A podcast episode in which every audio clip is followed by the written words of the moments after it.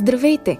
Вие слушате подкаста Големите, една поредица, в която разказваме историите на големи личности на България с помощта на безценната колекция от аудиодокументи на Златния фонд на Българското национално радио. Аз съм Стефани Ангелова и в епизод 14 ще ви представя Невена Коканова, първата дама на българското кино – Невена Коканова е родена на 12 декември 1938 г. в Дупница. Още докато е малка, родителите й забелязват, че рисува добре, но не я потиква да избере пътя на изкуството, а напротив, имат амбиция тя да учи финанси. Невена обаче открива друга страст. Докато учи в гимназията в родния си град, нейн братовчетя запознава с творчеството на Микеланджело, Ботичели и Леонардо да Винчи, което събужда интереса и към културата – по-късно сама открива Шекспир и Шилер, а някъде там вече започва да се ражда крехката и все още неосъзната мечта да стане актриса.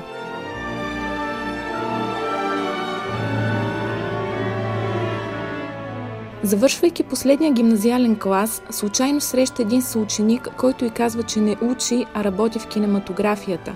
Предлага да я снима в масова сцена от филма Две весели победи на Борислав Шаралиев – Невена с радост приема поканата. Тогава открива, че иска да стане актриса и масовката се превръща в първата й роля.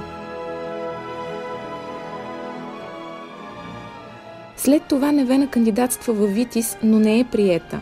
Този провал обаче отключва друга врата, тази на Ямбовския театър, където отива по покана на директора Крюгер Николов и режисьора Янаки Стоянов. Веднага й поверяват роля, за която мечтае всяка актриса, тази на Жулиета. Неве настъпва на сцената боса, а в кошничката й се търкалят само нейните скромни 17 години. В интервю от 1993 година тя споделя, че с умиление си спомня за своите първи крачки в света на театъра. Винаги, когато става дума за началото, аз имам твърде умилително чувство за моето начало, защото като че ли всеки човек с умиление си спомня за детството, за своето юношество. Бях твърде млада, когато стъпих на сцена за първи път, току-що завършила гимназия и сега разглеждам това време от разстоянието на толкова години, наистина само с едно умиление. Какво съм осъзнавала? Нищо вероятно, само че съм имала подтик да върва по някакъв път, по който крача и днес. Ямбулският театър предопределя професионалния житейски път на Невена Коканова. Тъй като тя не е приета във Витис, театърът там се превръща в нейното училище. Янаки Стоянов я учи на дишане и техника на говорене, а актрисата Надя Михайлова и показва как се прави театрален грим. Докато е актриса там, получава първата си официална покана за участие във филм «Години за любов» на Янко Янков. На снимачната площадка среща Любомир Шарланджиев Шарлето, който е първият ти партньор. По-късно партньорството с него се превръща в брак, в семейство, в целия и свят. Невена има многобройни роли в театъра. Освен в Ямбол, играе на сцената на театрите в Габрово и Русе, а през 1961 година става част от екипа на сатиричен театър Алеко Константинов в София. Но въпреки, че има над 30 роли в театъра, Невена Коканова оставя ярка следа в киното, където изгражда едни от най-запомнящите се женски образи. Една от най-значимите й роли е тази на Ирина в Тютюн на режисьора Никола Корабов. Невена първоначално е извикана за ролята на Лила и дума не може да става за това да изиграе главната роля на Ирина. Тя няма професионално образование и работническо-селски происход. Баща й е бивш офицер от царската армия, осъден от новата власт и изпратен в лагера в Белене – от друга страна, нейната майка е от австрийска аристократична фамилия фон Хелденберг, което прави все по-невъзможно Невена да получи ролята. Централната комисия на БКП гласи други актриси за ролята на Ирина. Режисьорът обаче вижда таланта в нея и решава да поеме огромния риск за провал, като я кани за главната роля, въпреки че освен всичко друго, Невена Коканова не покрива и визуалните представи за образа – тя е дребна, невзрачна и русолява. Екипът на филма е вдига на токчета и бойдисва в черно косата й. И тогава пред камерата застава една друга невена – непокорна, грациозна и красива.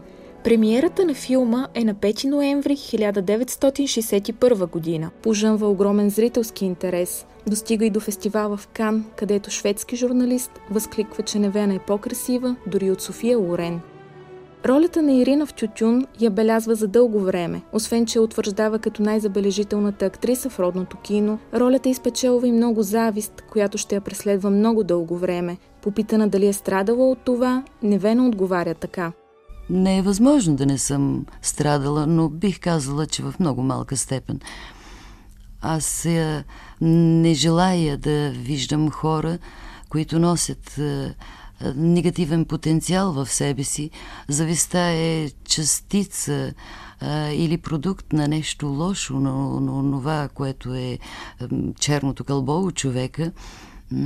И съм си затваряла очите, за да не го видя и вероятно той е бягало от мен, защото пък аз съм усмихнат човек, а зависта бяга от усмихнатите хора.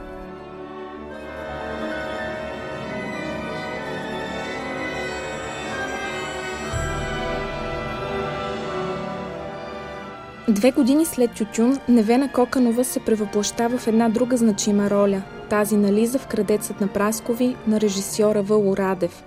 Снимките са в старопрестолния град Велико Търново, а за ролята на военнопленника Иво е поканен сръбски актьор Раде Маркович.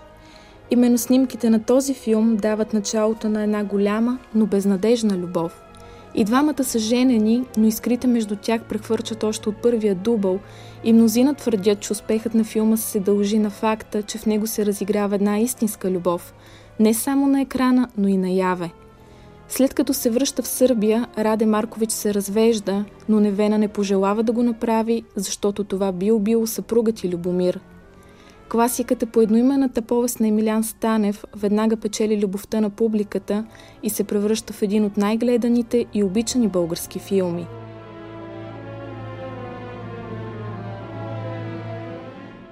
След крадецът на Праскови, Невена Коканова участва в редица класики, като Момчето си отива, Сдъхна Бадеми и в Отклонение, чието сценарий Блага Димитрова написва специално за нея. Най-скъп на сърцето й обаче остава филмът Спомен за близначката на сценариста Константин Павлов и под режисурата на нейния съпруг Любомир Шарланджиев. В него героинята носи нейното име – Невена. Премиерата е на 3 септември 1976 година, но политическите карти се разместват и филмът няма много дълъг живот. По думите на Невена, той умира много рано от насилствена смърт, но остава класика, която би се гледала винаги –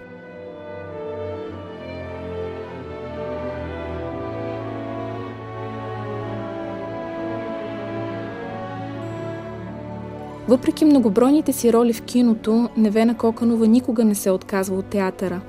Попитана коя от двете изкуства предпочита повече, тя отговаря така. Още от първата си година, когато бях наречена актриса, стъпила вече на сцената, аз получих и първата си покана за филмово участие.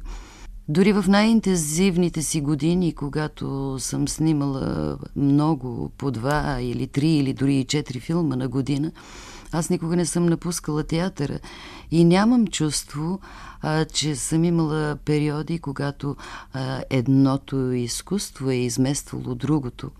Но при всички случаи макар и да са вървели ръка за ръка или как да го наречем това с този а, израз, а, носила съм тези две дини под мишница, смятам, че от а, театъра едва ли трудно, трудно, много трудно а, бих казала, че ще а, се откажа и затова и не позволявам той да ми отсъства.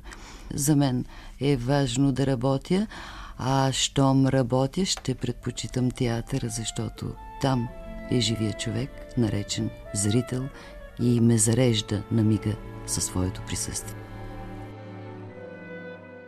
В последните години от живота си обаче Невена е пренебрегвана и нещастна. Не намира много общ език с властта, не получава и толкова много роли. Оттегля се в село Иглика Габровско, където освен с разочарованието се бори и с рака. Последната роля на Невена във филм е като Леля Ади в сезонът на канарчетата, а последната й роля в театъра е в постановката преди последния спектакъл, където си партнира с Стоянка Мотафова. Там тя има монолог за зимните пчели, които отлитат от живота. Невена чувства, че това ще бъде последната й роля и преди едно от представленията нарочно се гримира грозна. Попитана защо го прави, тя отговаря, че й е писнала от красотата, заради която всички си мислят, че е станала актриса. Прави се на грозна, но вътрешно в себе си знае, че е хубава.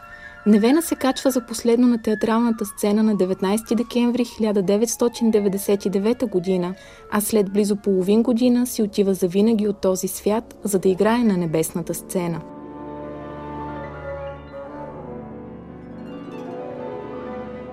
Още интересни факти за известни личности от България и света може да научите, ако посетите сайта archives.bnr.bg. За да чуете предишни епизоди на подкаста Големите, може да посетите binar.bg. Подкастът може да чуете още SoundCloud, Spotify, Google Podcast и Apple Podcast. Присъединете се към общността ни във Viber, BNR подкасти, за да научавате първи за най-новите епизоди на подкастите на Общественото радио.